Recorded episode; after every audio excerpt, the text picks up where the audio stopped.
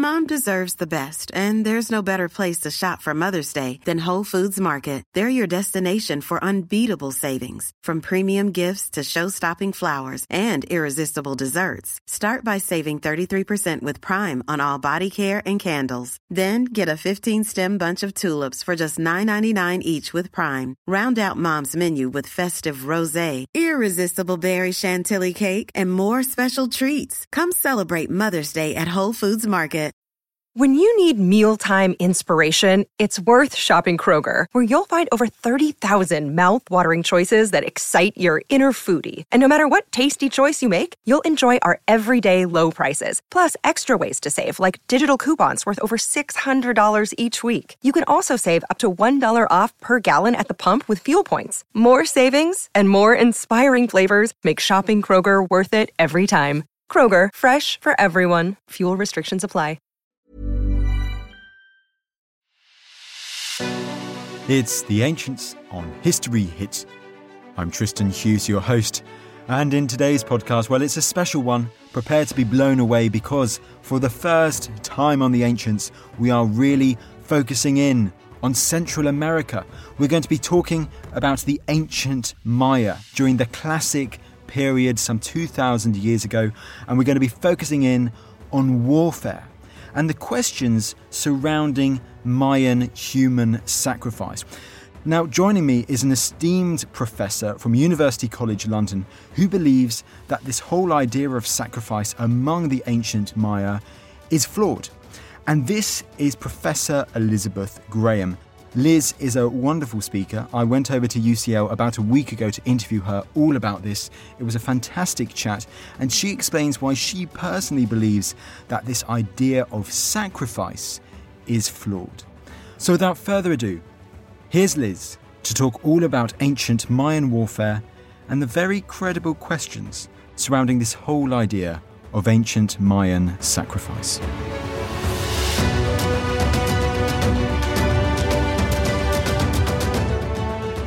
Liz, it is wonderful for you to come on the podcast. Thank you so much for taking the time to come on the podcast. Well, you're very welcome.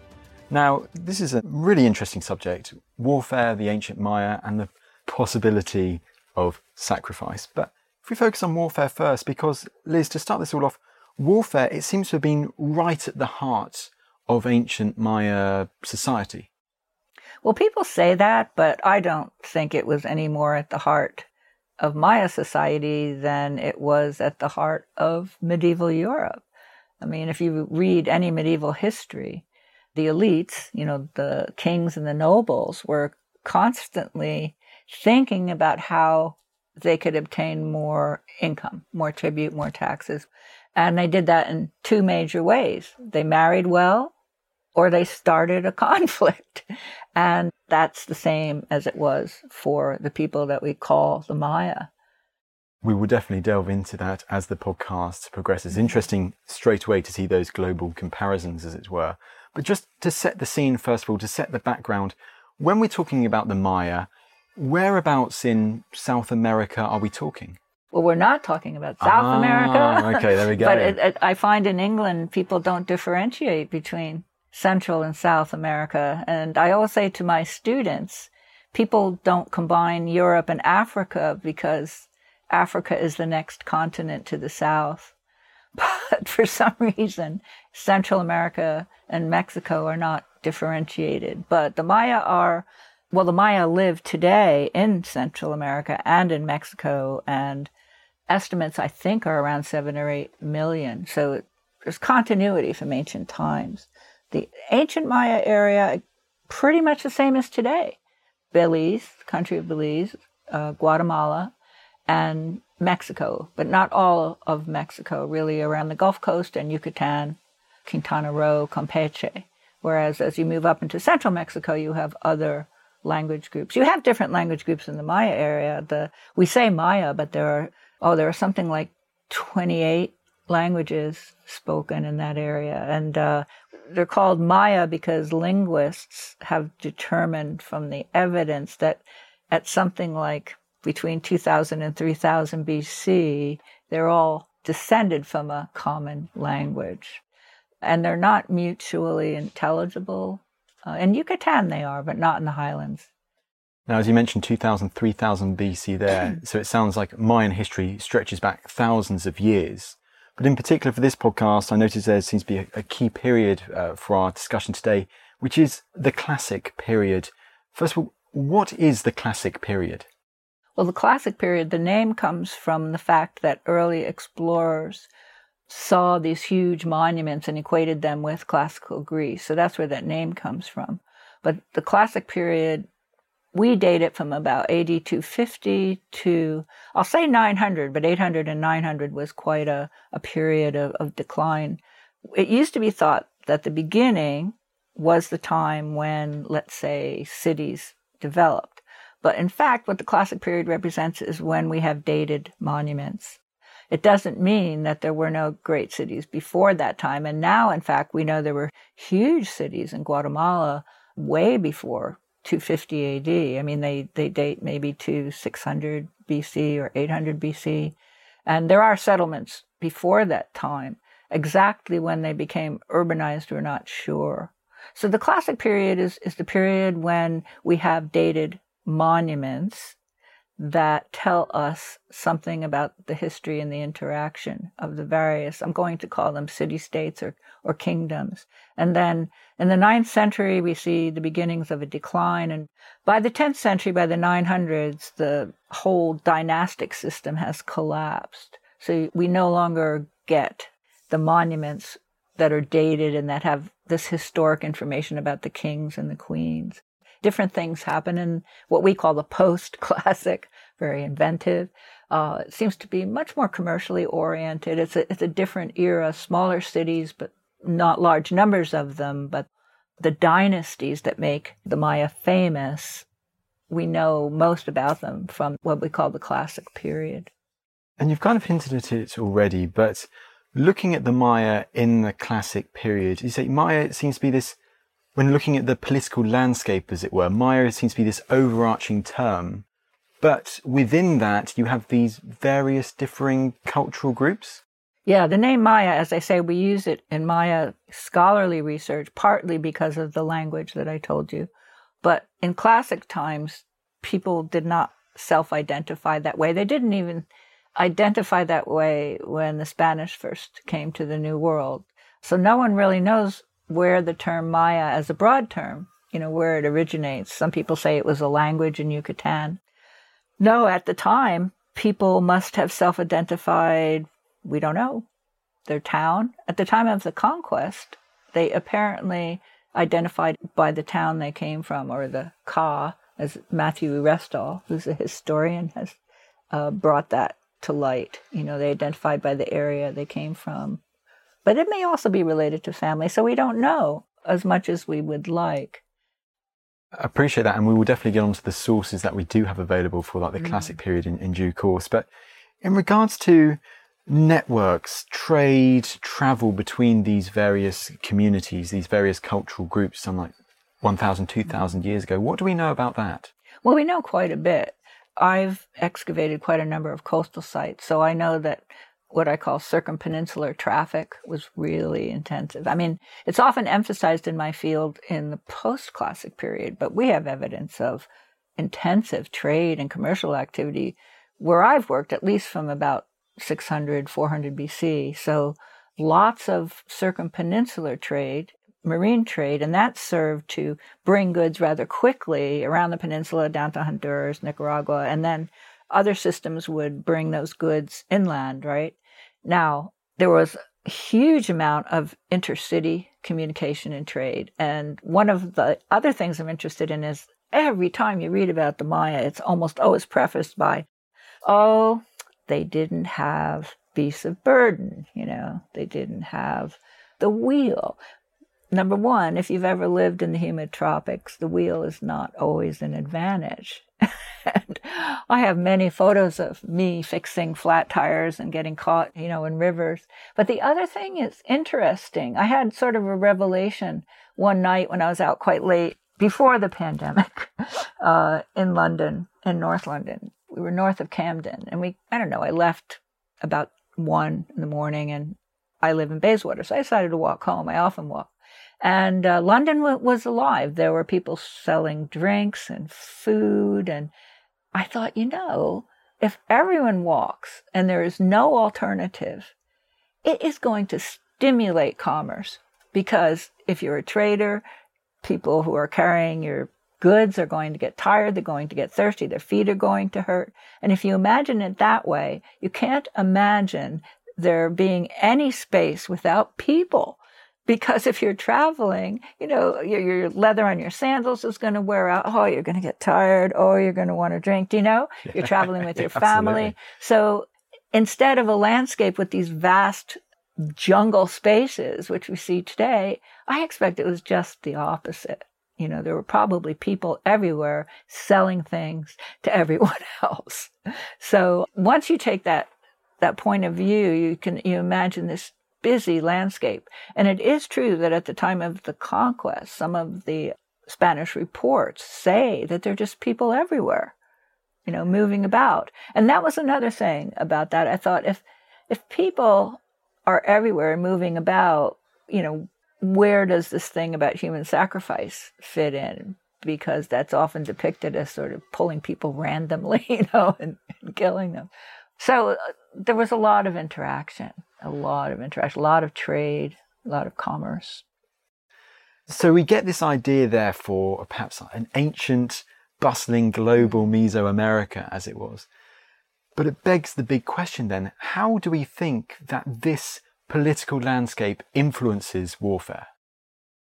Well, as I said before, if you assume that Maya city-states and kingdoms were like others in history, then, you know, war or conflict fits into the same rules. And lately, warfare seems to have become prominent. And it's probably because records of winning are what we find on many of the stele. Not all of them, of course. The stele are the monuments that are carved, that stand in plazas. And then, of course, there are also inscriptions in buildings. And they record rituals and other things as well. They don't record commerce, which is bad for us. But of course, the Maya had books, thousands of books, but it's the tropics, so they're just not preserved. But you know, I don't know if the landscape, it's, the landscape itself may have contributed to rules of engagement in warfare. But other than that, my own impression is that the rules of engagement were very similar to medieval warfare in Japan, what I know of, or about that period, and in Europe as well. You know, things changed in Europe, but uh, it was all about the upper class, you know, the elites, the kings, and really it was about their income, their power. Wars weren't started by regular people. You know, they were uh, started by those who were in power and sometimes wanted more income or more influence over the area. And that is, is so like what I read about medieval Europe. I used to think as a child that people want peace, you know, and I think most of us commoners would like peace. But when you read about the people who are in power, not just the kings, but the dukes, and this is true in the Maya area, and they, even if they're not interested in conflict, they can't not be interested because they want to sit back and enjoy their position. Somebody else is already eyeing them, you know, and that is what I think what we have in the Maya area. You know, it's the same thing. It's it's and it's an elite concern, you know, war. So it's an elite concern, and it's among different overarching Maya groups, as it were. But do we know, therefore, what what were their real motivations, as it were, among these elite for conflict between each other? What do we know about that? Well, if you if you read the literature, they'll talk about conquest and winning, but we don't really have detailed information about why a king might decide to wage war. But I'm convinced that it's economic. We say tribute, but tribute is really a tax in which the elites receive tribute and the commoners pay tribute. That's the story of life, right? Even today, sort of.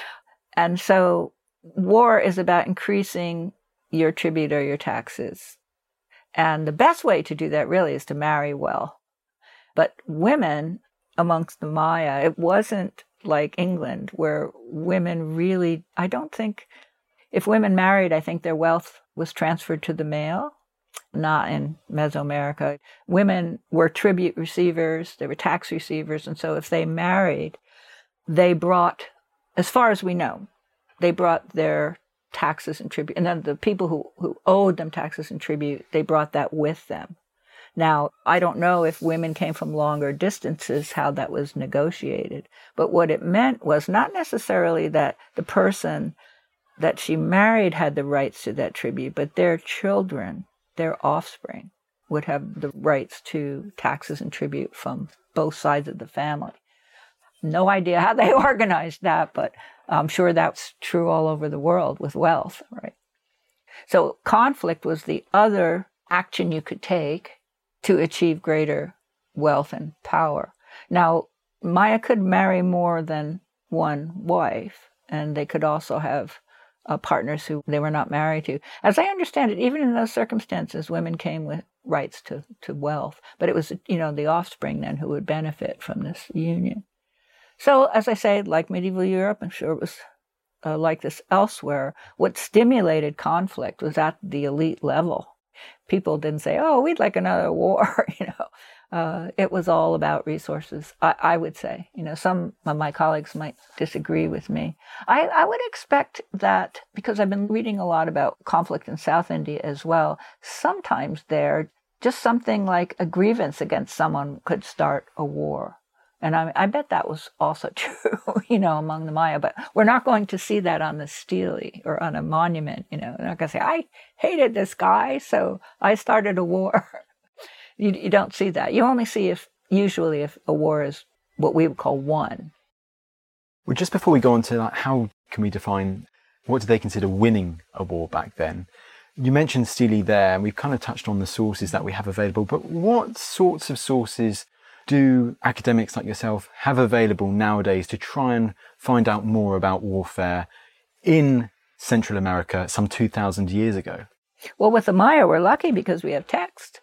That is how most of the information is gleaned from text. And I'm not an epigrapher, that is, I can't decipher, but I have colleagues who do, and so I try to keep up with the literature on conflict, but that's where we get a lot of information. Now, archaeologically, I have excavated areas where it looks as if there might have been some kind of conflict because we get points from, in my case, arrows, but that's very late. It's almost the colonial period. But I myself have written a bit about weapons because I think that the rules of engagement are really important in conflict, and we have to assume that they probably changed over time. And with a colleague of mine, I've written a bit about when we begin to get different sorts of evidence for different kinds of weapons.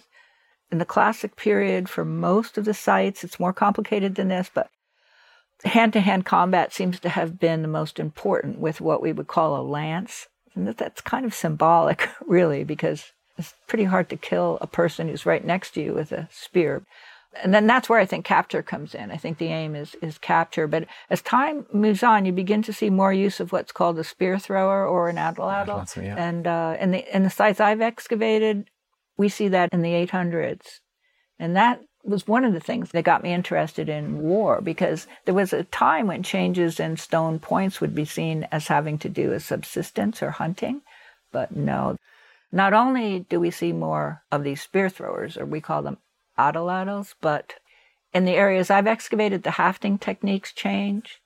And that seems to me, we should really consider, you know, culture where that's concerned, you know, men and their guns, a uh, culture of weapons. And uh, so so there's this this cultural change, which I think is, is very important because it may reflect changes in the rules of killing, you know, how you're allowed to kill people in wars, because that has changed considerably over time. We think that in the past, conflicts were more brutal, but when you begin to look at it in a different way, in many early societies, what we call war had so many rules.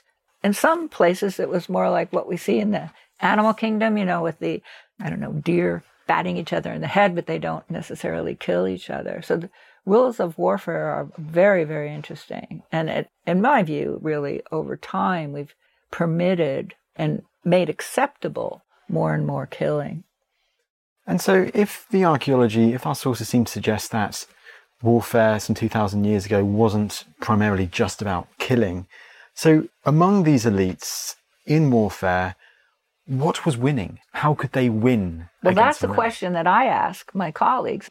My impression is that we don't think about that enough, because you might look at a stele and it will tell you that a site triumphed over another site. I, that's a, that's an English word, and the Maya didn't have a word, or the Mayan language that we have in the monuments didn't have a word for war. They had other verbs, so it's a little hard to figure out. And maybe those verbs describe different sorts of winning. But in the literature and the reports that I read, people will just say Tikal won. But there's no indication of, you know, how did Tikal win, right? There's a man on a battlefield somewhere. And usually they don't fight in the community, because communities just go on. We don't really see the effects of conflict. You know, we don't see buildings being burned usually. There's some recently that claim that's true. But uh, no, communities continue. So that's a question I ask myself. Well, what's winning? It's even difficult to find that out when you look at the warfare literature worldwide. And as far as I can tell, it must be the capture of the most of the enemy. But again, I say this here, and some of my colleagues might not agree, or the capture of maybe key elites on the other side, maybe the king. I expect the king or the queen was well protected. Uh, so I'm not saying that people wouldn't have died. I imagine that maybe commoners, let's say, if they were in warfare and were protecting a lord or a king, maybe they were susceptible to being killed. But among the elites, among nobles and the kings, it looks as if they had to be captured. And I say this from some of the research I've done on the colonial period, where war, not just among the Maya, but among some of the Gulf Coast peoples, is described, and the Spanish accounts brag about killing six hundred people, but none of our men, well, I'm quoting Cortés here, but none of our men were killed. The same as in the Battle of Francisco Montejo in Yucatan. They describe that the Maya were trying to take him off his horse. They weren't trying to kill anybody. But of course, the Spanish killed as many people as they could. And I find this interesting, because wh- what do we think? They, the Maya weren't stupid, right? But it doesn't seem to have been part of their rules of engagement. And even, this isn't the Maya, but even up to the conquest of Tenochtitlan, if you read the descriptions of that period by Cortés and by Diaz del Castillo, who, who wrote a book about it, if you read it from my point of view, you almost cry, because you can see that most, they're not just Aztecs, of course, that's another one of those strange words, but all the people who lived around central Mexico, they couldn't cope with this kind of battle. I mean, their rules, not only did they not kill on the battlefield, but there were signals. If you turned and you left the field of battle, that was it. Well, Spanish would go after them and kill them. I think that they didn't really know how to deal with this enemy. And it is true that at that time, the Tlaxcalans who went over to support the Spanish had to learn Spanish way of fighting. But I know when I was younger and I'd read the literature and they'd say, well, you just have to adopt Spanish, you know, fighting techniques. Well, no, because fighting in a war isn't separate from the rest of society. It's part of the social fabric, it's part of the cultural fabric. So you have to feel, you know, that when you're fighting, that there are certain rules, and that when you're killing, if it is sanctioned to kill in war, that way of killing has to be acceptable to society. So for the Maya, let's say, to go over to European-style warfare, it, it must have boggled their minds. Does it almost seem as if killing, let's say, a Mayan, an ancient Mayan elite on the battlefield was not, should we say, a sanctioned part of warfare? It I don't was... think so. And I've I've meant, you know, I've argued that in the literature, not saying this is true, but I've hypothesized, you know, because then it seems to me it, it makes sense, because we know that at the time of the Spanish invasion, the records show that they didn't sanction killing on the battlefield. They tried, what, what were they trying to do with Montejo? They were trying to capture him and take him back, because that is how they fought. They captured key people and they brought them back to the community. And then sometimes they were killed. Sometimes. Sometimes, yeah. Because in the Maya records, many of them were actually made vassals of, of the king, whose men or may have captured more people in battle. With the Aztecs, we somehow have the impression that thousands were killed, but that is not true.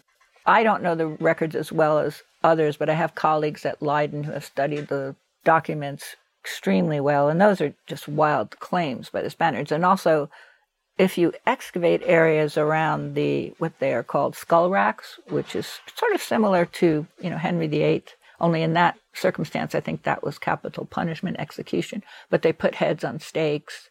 Well, these little platforms in post-classic times were used to put skulls of some of the enemy that were killed. But even if you excavate, I think maybe the most uh, human skeletal material that was excavated was one hundred. Or maybe less, I don't know. But this is the thing. For some reason, it's all right for, you know, the Spanish to kill six hundred people on the battlefield. But if the Maya in classic times killed, I don't know, a person in a temple, that was considered human sacrifice. So I, what I've tried to do is to switch the emphasis to rules of engagement in warfare, how societies sanction, and when I say sanction killing, the person who does the killing has not violated any laws or any rules. And that if, indeed, according to the Spanish reports, men were killed in temples, I see that as an extension of war. And I say is that among the Maya, we know people were killed, but we also know it was a little bit more complicated because sometimes they became subordinates, you know.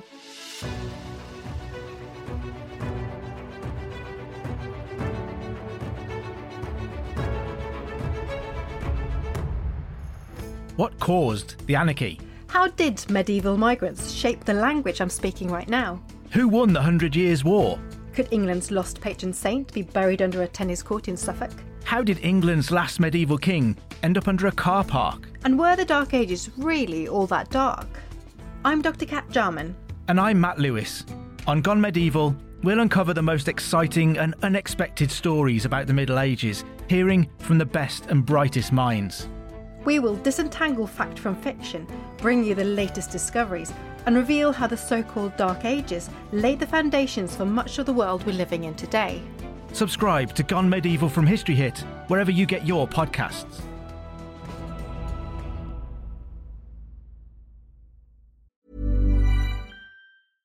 How would you like to look five years younger? In a clinical study, people that had volume added with Juvederm Voluma X C in the cheeks perceived themselves as looking five years younger at six months after treatment. Look younger, feel like you. Add volume for lift and contour in the cheeks with Juvederm Voluma X C. Reverse signs of aging by adding volume to smooth laugh lines with Juvederm Volure X C. For important safety information and to find a licensed specialist, visit Juvederm dot com. That's J U V E D E R M dot com. Not for people with severe allergic reactions, allergies to lidocaine, or the proteins used in Juvederm. Common side effects include injection site redness, swelling, pain, tenderness, firmness, lumps, bumps, bruising, discoloration, or itching. There's a risk of unintentional injection into a blood vessel, which can cause vision abnormalities, blindness, stroke, temporary scabs, or scarring. Talk to a licensed specialist to find out if it's right for you.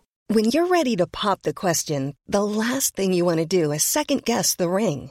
At Blue Nile dot com, you can design a one-of-a-kind ring with the ease and convenience of shopping online. Choose your diamond and setting. When you find the one, you'll get it delivered right to your door. Go to Blue Nile dot com and use promo code LISTEN to get fifty dollars off your purchase of five hundred dollars or more. That's code LISTEN at Blue Nile dot com for fifty dollars off your purchase. Blue Nile dot com, code LISTEN. Ryan Reynolds here from Mint Mobile. With the price of just about everything going up during inflation, we thought we'd bring our prices down. So to help us, we brought in a reverse auctioneer, which is apparently a thing. Mint Mobile Unlimited Premium Wireless. How to get thirty, thirty, how to get thirty, how to get twenty, twenty, twenty, how to get twenty, twenty, how to get fifteen, fifteen, fifteen, fifteen, just fifteen bucks a month? Sold! Give it a try at mintmobile.com slash switch. forty-five dollars up front for three months plus taxes and fees. Promo rate for new customers for limited time. Unlimited more than forty gigabytes per month. Slows full terms at mint mobile dot com.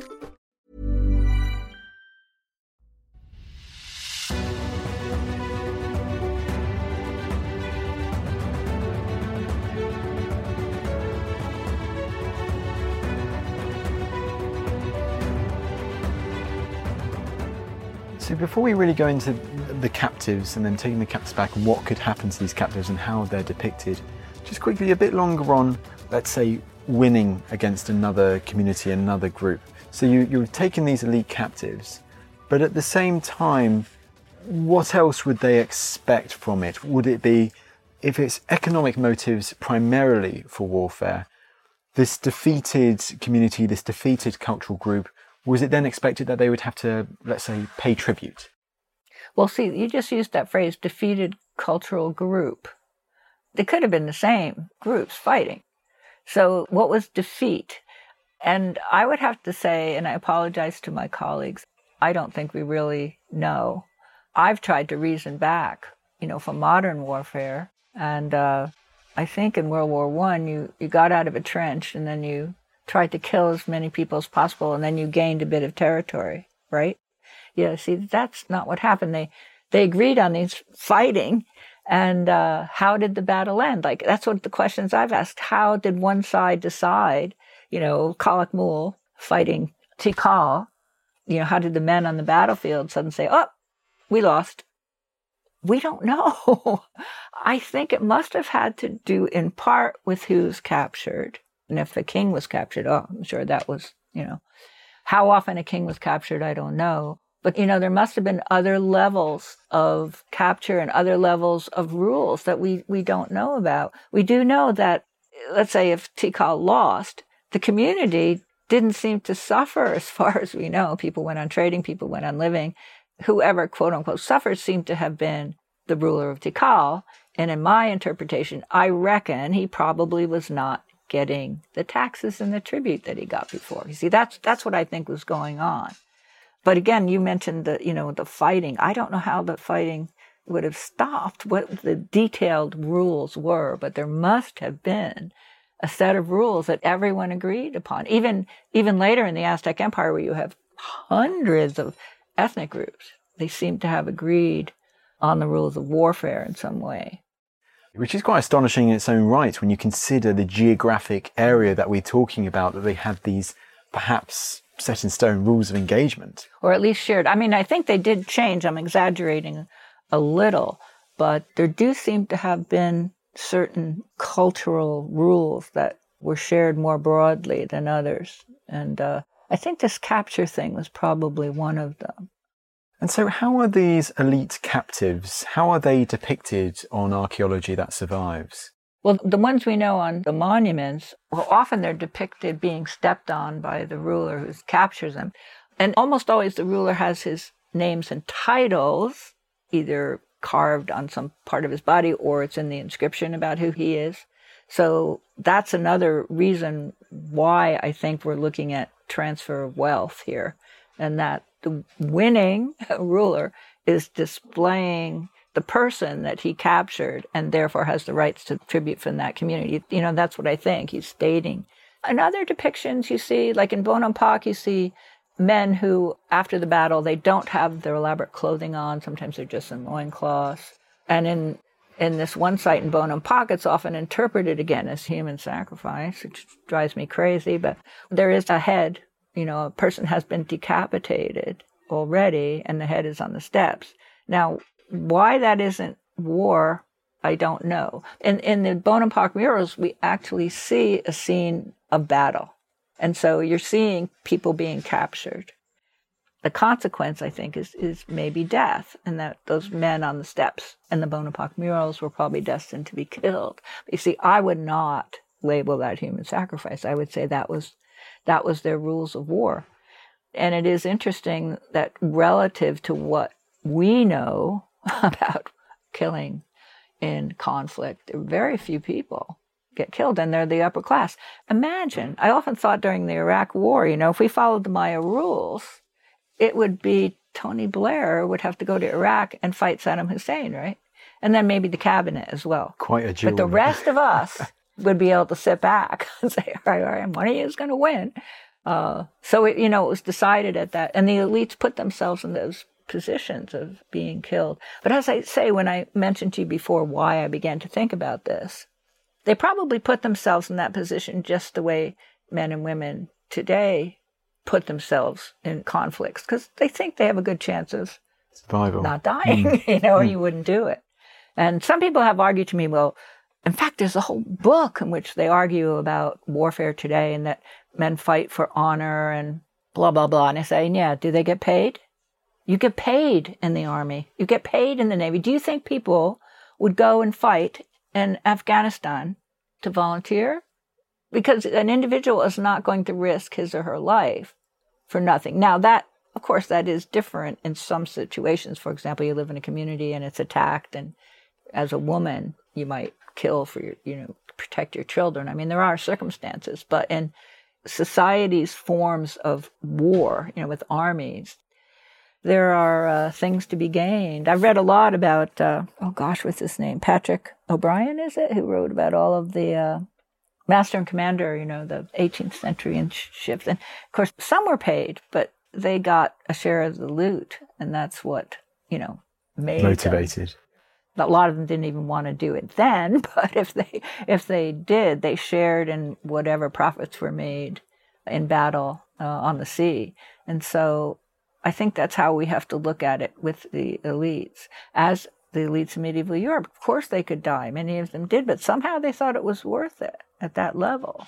So I think that's what was happening. The difference is the rules of engagement in the fighting, the rules of killing. Well, if we therefore say that these elite captives were perceived as, shall we say, wealth, uh, what could happen to these captives when they were taken back to the settlement or wherever it is they're going? Yeah, in most cases we don't know, but among the Maya, the records do show that captives were made vassals.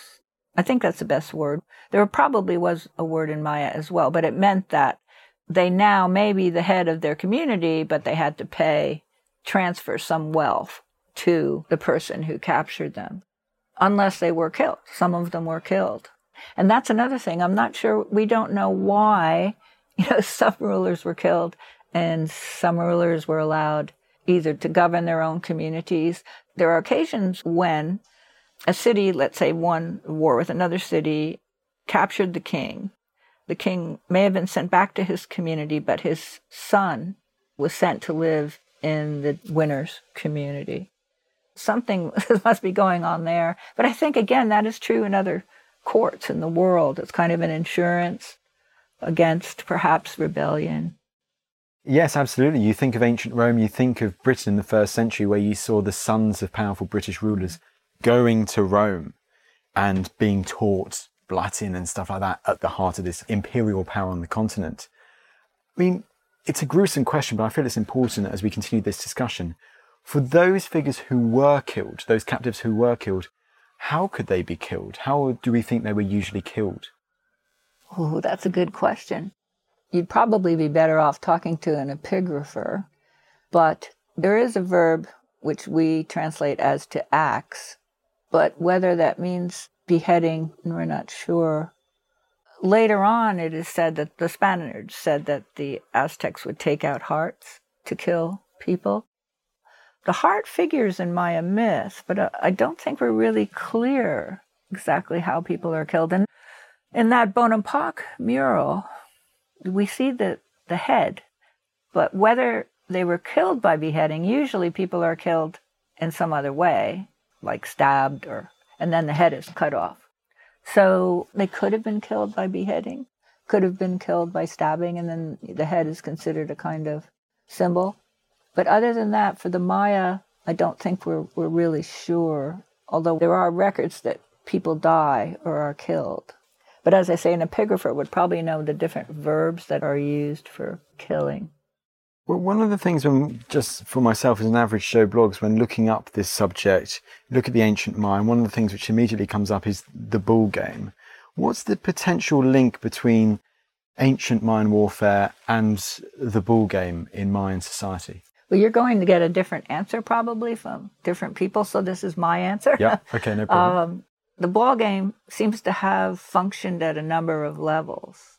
It was probably played as a game, mostly, because we know today there are people throughout Mexico who play the ball game. They have all kinds of rules. So there was that. But I think that there may have been a form of ball game that was an extension of war, I think, in which kings or leading nobles would play the game, and it may have resulted in the death of one over the other, because ball games are discussed much more in the post-classic, and some people consider them an extension of war. And at that level, I wouldn't be surprised, you know, at the level of the elites and the rulers, that it may have been a way between kings of symbolizing the winner over the over the loser. But we really don't know. We do know that even at the time of the conquest, the ball game was played. People bet like they do now, and they lost stuff. They lost land and clothes and other things. So, it you know, it existed on a number of levels. Probably at Chichen Itza, which people often see the ball court there, and that is post-classic. That was at the really elite level. So I see that as almost certainly an extension of warfare. But as soon as you accept that men were not killed on the battlefield, at least the elites were not killed on the battlefield, then you have to think of, well, if they were killed, how are they killed? You know, and that may have been one way. It's quite interesting if we do a global comparison now. If you think of something like the Colosseum, where you have people, you know, spectating, and sometimes the gladiators were killed, but in those cases, those gladiators weren't usually, if at all, elite figures, were they? No, but I know. Here, but in Mesoamerica, in Central America, if it was, you know, this was a deadly game and you had captives on one side playing another team and they were expected to lose, the fact that these captives, they were elite figures mm. and they could potentially die in front of this crowd in the ball game. If that's what happened, it's if, yes. right? We think it might have, because in the pictorial references, such as Chichen, one of the ballgame players doesn't have a head. Uh, so it looks as if they may have lost. You know, life might have been lost. I suppose, you know, we don't know for certain. You know, was that a metaphor? But battles can, you know, can be, men fighting can be quite brutal. So, uh, you know, I wouldn't, I wouldn't rule it out. Just before we finish wrapping up, and you kind of hinted at it as we've gone along in the podcast, but if we go to the The word sacrifice and this idea surrounding captives in ancient Mayan society, what is this traditional link between the captives and sacrifice, and why do you think we should challenge it? Well, there's so many reasons for that that it's hard to say, but for one thing, I don't permit any of my students to use the word sacrifice, because there's no word for sacrifice in any of the Mayan languages or in Nahuatl. There's no word for it. In fact, in one of my publications, I had some Nahuatl translated that was translated as sacrifice years ago, and it's been retranslated. There's there's no concept of killing an individual socially, you know, by the society and not be not being punished. There's no word for that. There's no concept for that, number one. So then I've explored the origins of the word sacrifice, and it is hugely problematic. It is originally from the Latin. It's been totally warped, as far as I'm concerned, by Christianity. But I won't go into that because I'm just reading that literature now. But it's originally from the Latin. And I have read the Latin dictionaries. I've consulted sources. Originally, I think it's sacer, I'm not sure how to pronounce it, meant to make something holy. So it referred to a particular ritual in which something in the ritual was made holy, meaning a priest had to say certain prayers in that ritual. Okay, that that's what the word means. Now, it was used at feasts when animals were killed and prayers were said. At feasts. In other words, the animals were eaten by the group at a fiesta or whatever. I know, it's celebration. And the animal had to be killed according to certain rules. But the word sacer, of course, could apply much more broadly. And somehow, over time, although I know some Greek scholars have argued that there are instances in which animals are killed outside feasts. But I have to do some more research in that.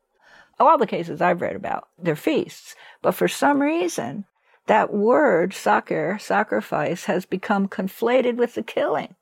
Do you see what I mean? Rather than the ritual of thanking a god for whatever, it's become conflated with killing, which it was not originally meant, you know, to be associated with. So you get that. And then through time, you begin to read people who talk about other societies who kill people for gods. Now, the word sacrifice, because it's Roman, you're not going to see it being used by the Greeks. And yet, I read translations of Greek stories in which the word is used. Now, you go figure that.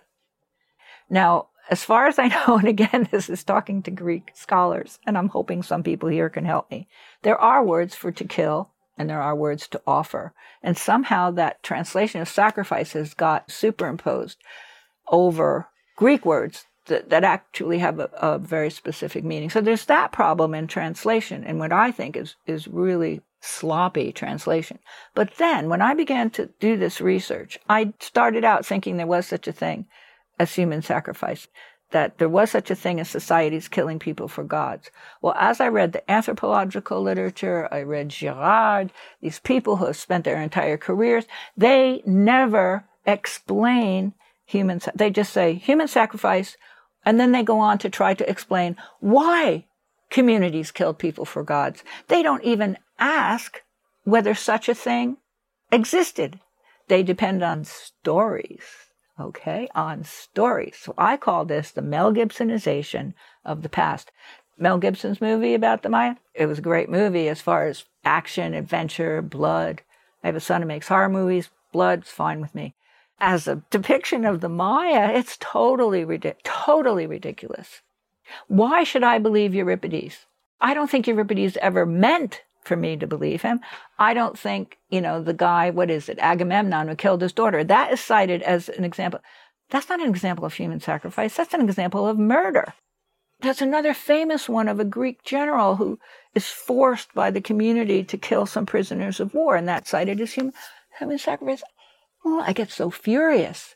So as soon as you begin to look at these examples, in no case is it a community sanctioning the killing of one of their members for a god. So now I have extended my argument to say it's fake news. There is no such thing as human sacrifice. It's dreamed up. And rather than, therefore, that this killing of captives is to placate gods or something like that, it was one of these rules of engagement. Oh, not that what we call religion isn't involved, of course. I mean, look at our own wars. Killing in a war that is sanctioned is seen as moral, right? We think it's morally right. We don't prosecute our soldiers when they come back from Iraq. We don't put them in jail because they've killed. We rationalize that, don't we? We justify the killing as the correct moral thing to do. So yes, of course, I'm not saying that the Aztecs or the Maya didn't have some religious justification, of course. That's what, you know. That's that's the best way to justify, you know, killing, isn't it? Uh, what what I'm saying is that the primary reasons for killing, in most cases, not all. I mean, it gets more complicated. Was warfare, because apparently there's some cases amongst the Aztecs when women were killed. But again, this is reported by the Spanish, and they've never done much research. They don't ask the right question because they want, you know, they want the society to look very brutal and very cruel. I mean, that's so interesting. If we, as we've gotten back to this, this idea of warfare and the rules of engagement when we're talking about captives, I mean, is there any indication, you might have hinted at this earlier, as the, say, the classic period progresses, does it seem like these rules of engagements might change or might have changed? Yes, and this comes from archaeological evidence more than the epigraphy, because I have excavated sites where I've seen a change in uh, the kinds of weapons. Lances are always used among the Maya, but in, in around eight hundred, you begin to see the use of what's called the atlatl, or the spear thrower. It actually does occur earlier at some sites, and this is very interesting because we think it has something to do with alliances or contacts with Central Mexico. But in most places where I've worked, we don't see atlatls until the ninth century, until the eight hundreds. And when that first happened, that, and then I also noticed that the hafting changed, the way the points, both atlatls and lances were made. They took sort of took a flake out, which suggested that hafting techniques had changed. I think that's really significant. But there's only one person I know who's even, you know, looking at that sort of thing. People who study lithics tend to study them very broadly. And I did try to get people to study just the weapons at the sites I've used, but it's been tough.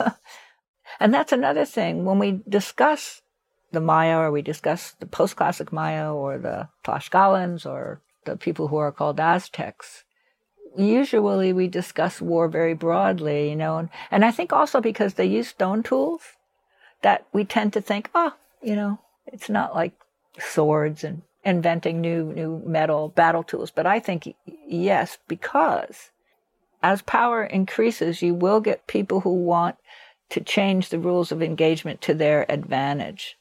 I mean, didn't this happen with the British using bows and arrows in France? And it was just horrified. Not crossbows, but the longbows. Longbow, yeah. Agincourt. Yeah. yeah, maybe that's that's it. And uh, it horrified the French. What? What? you know, killing people long distance. Because I think even at that time, hand-to-hand combat was the honorable way, mm. right, to fight. But once that change is introduced, and once that results in winning, even if more people are killed, even if everyone thinks it's a terrible idea, it will be adopted. As, you know, the example I like to use to my students, oh, I love this one, it? the American Revolution. Oh, okay. Where the British are following honorable rules of warfare. The Americans say, hey, we think it's okay if we hide behind a tree and kill these guys at a distance. Now, when I was in school, I was taught it was because the British were stupid and the Americans were smart.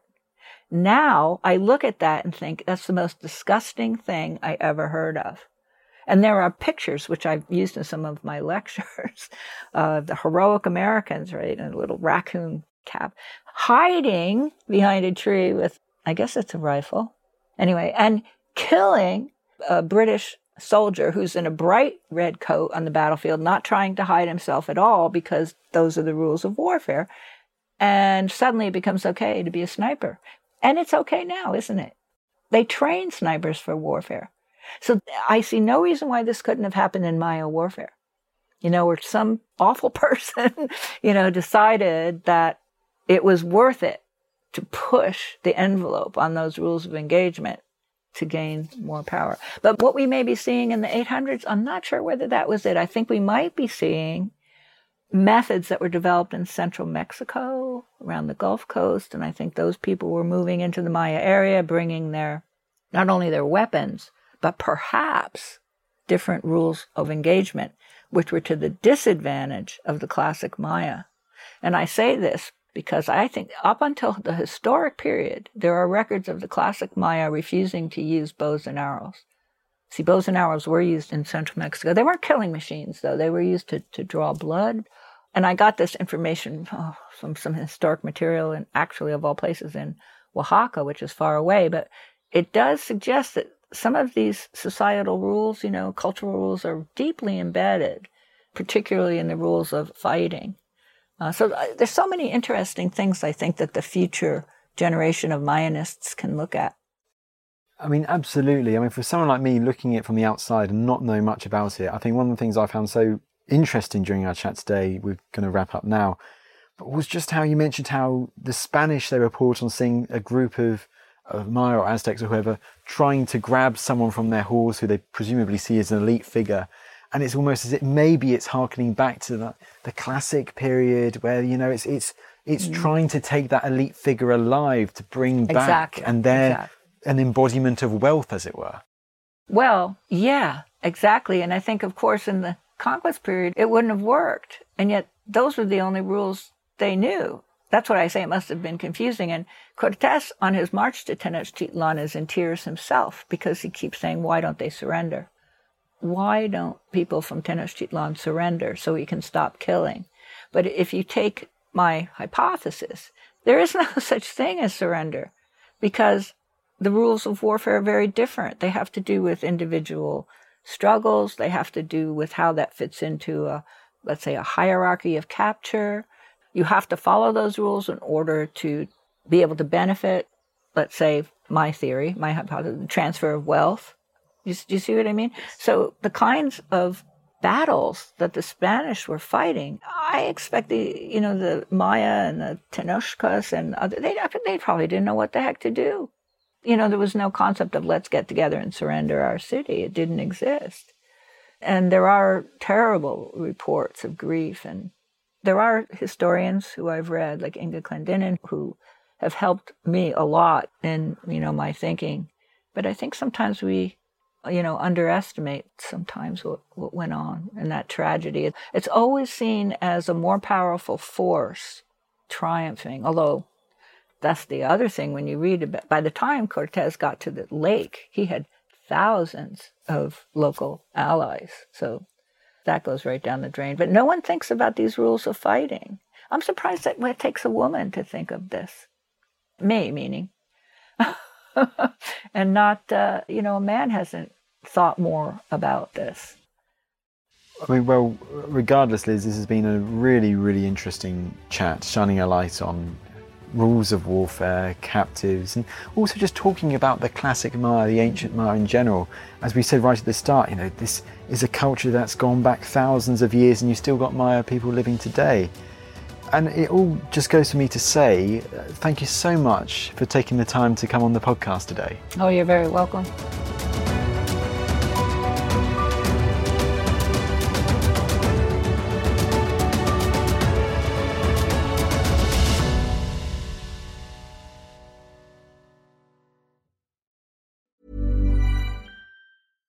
Hi, I'm Daniel, founder of Pretty Litter. Cats and cat owners deserve better than any old-fashioned litter. That's why I teamed up with scientists and veterinarians to create Pretty Litter. Its innovative crystal formula has superior odor control and weighs up to eighty percent less than clay litter. Pretty Litter even monitors health by changing colors to help detect early signs of potential illness. It's the world's smartest kitty litter. Go to pretty litter dot com and use code ACAST for twenty percent off your first order and a free cat toy. Terms and conditions apply. See site for details. Hey, it's Paige DeSorbo from Giggly Squad. High quality fashion without the price tag. Say hello to Quince. I'm snagging high-end essentials like cozy cashmere sweaters, sleek leather jackets, fine jewelry, and so much more. With Quince being fifty to eighty percent less than similar brands. And they partner with factories that prioritize safe, ethical, and responsible manufacturing. I love that. Luxury quality within reach. Go to quince.com slash style to get free shipping and three hundred sixty-five day returns on your next order. Quince.com slash style. Thank you for listening to this episode of The Ancients. Please follow this show wherever you get your podcasts. It really helps us and you'll be doing us a big favour. Don't forget, you can also listen to all of these podcasts ad-free and watch hundreds of documentaries when you subscribe at historyhit.com slash subscribe. As a special gift, you can also get your first three months for just one pound a month when you use code ANCIENTS at checkout.